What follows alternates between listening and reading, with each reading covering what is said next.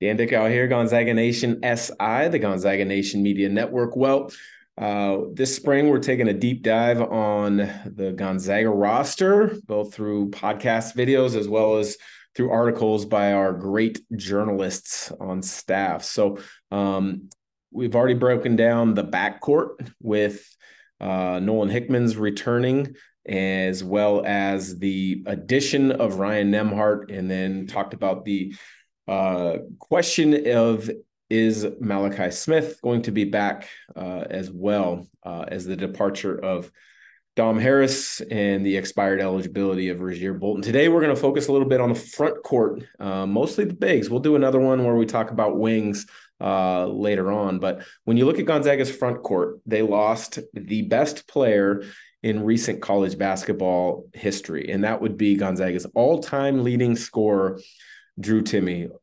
Averaged twenty-one a game last season, uh, over seven rebounds, while he became just an absolute um, star for the ages at Gonzaga.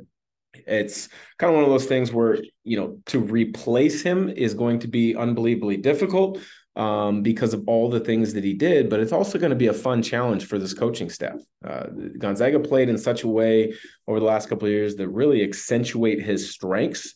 Um, and I'm not saying it took away from other guys' opportunities, but when you've got such a good player on the interior, you take advantage uh, and, and you make the most of it. I think Gonzaga did, but it's going to open up some opportunities from for some other guys uh, leading forward. But Drew Timmy's gone. Efton Reed, who transferred in from L S U, who transferred out once again in the transfer portal, ended up at Wake Forest alongside Hunter Salas, but he didn't make the impact that many, uh, myself included, were hoping and thought that he would have. Only twenty-five games a season ago, about two points a game.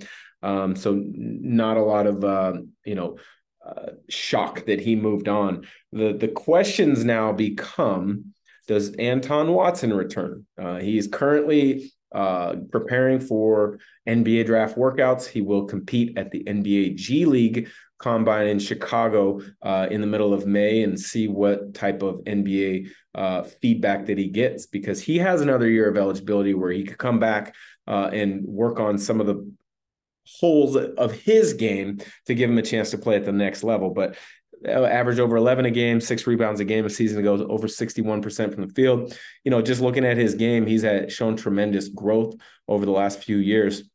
But it's fun when you look at, hey, where was he good? Where was he best at? Where can he get better? Well, defensively, he's been as good of defensive player who's got versatility as you can imagine over the last couple of years. I mean, he could guard one through five. Uh, he could rebound. He had a tremendous feel for the game as far as spacing and passing for a big. Um, the and he, he showed the ability to put the ball in the deck a little bit and, and score in transition, as well as, you know, when they closed out hard, uh, take take advantage of one dribble pull-ups, uh, one dribble float game. So he, he's shown that. But I think for him to have success at the N B A level is he's got to show the ability uh, to make shots from the three-point line.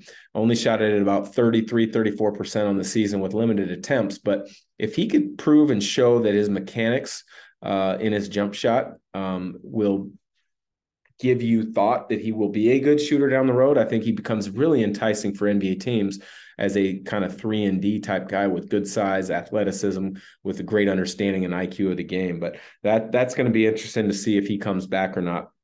Um, Abe Eagle, Colby Brooks, two walk-ons, had uh, some opportunities to play minutes a, a season ago. Uh, not sure if they'll be in the rotation next year. But when you look at what the rotation is going to be and what it could possibly be, you look at three guys. Ben Gregg. I thought Ben Gregg uh, had a really nice year uh, a season ago where he showed some really good flashes. He, he's he, he's tough. He doesn't back down from a challenge. He's skilled. Uh, shot at over thirty-eight percent from the three-point line. I think that's going to get better uh, w- with even more of a defined role and even more of uh, an opportunity to play lengthy minutes. Um, you know, so I, I think he's got a big opportunity in front of him. Uh, Graham Ike, the transfer from Wyoming. Uh, I think Gonzaga fans are really going to be pleased with this addition. A left-handed, uh, low-post interior scorer, uh, averaged over nineteen points, nine rebounds at Wyoming two season two seasons ago while he was all Mountain West Conference, was the preseason player of the year last year, um, but got hurt early um, before games began, so he missed all of last season. But he can score on the low block. He can play out of elbow actions. He can play in pick and rolls, dive or pop, because he understands spacing. Uh, he's good guarding pick and rolls. Uh, he's good guarding on the interior, six nine, six ten with about a seven four wingspan. Um, not the most vertical athlete, but he uses his length and, and uses uh, his I Q really well to impact things on the defensive end of the floor. I think Gonzaga may have gotten the steal in the transfer portal because uh, had he played last season, he probably would be moving on to the N B A. Uh, if he were healthy, or giving it a full shot at the N B A. Obviously, coming off an uh, injury like he did last year, uh, he wasn't going to put his name in the portal. But um, those two for sure are going to get big minutes. Uh, another uh, player who should get a, an opportunity next year, uh, a freshman who redshirted this past season out of Chicago, where he was the Gatorade State Player of the Year uh, in the state of Illinois, Braden Huff. six ten, six eleven. Um, when I was at practice, seemed to have gotten better throughout the course of the year. He's got a good feel for the game. Uh, he's got good touch around the rim. Um, you know, the the reports are that that he was really buying into the weight room work and really becoming uh, a solid player by the end of the year in practice. So they've got high hopes for him. But I, but I think part of what is going to be happening here at Gonzaga in the next, you know, short bit is waiting to see if Anton Watson is returning, as well as seeing what opportunities are still out there in the transfer portal.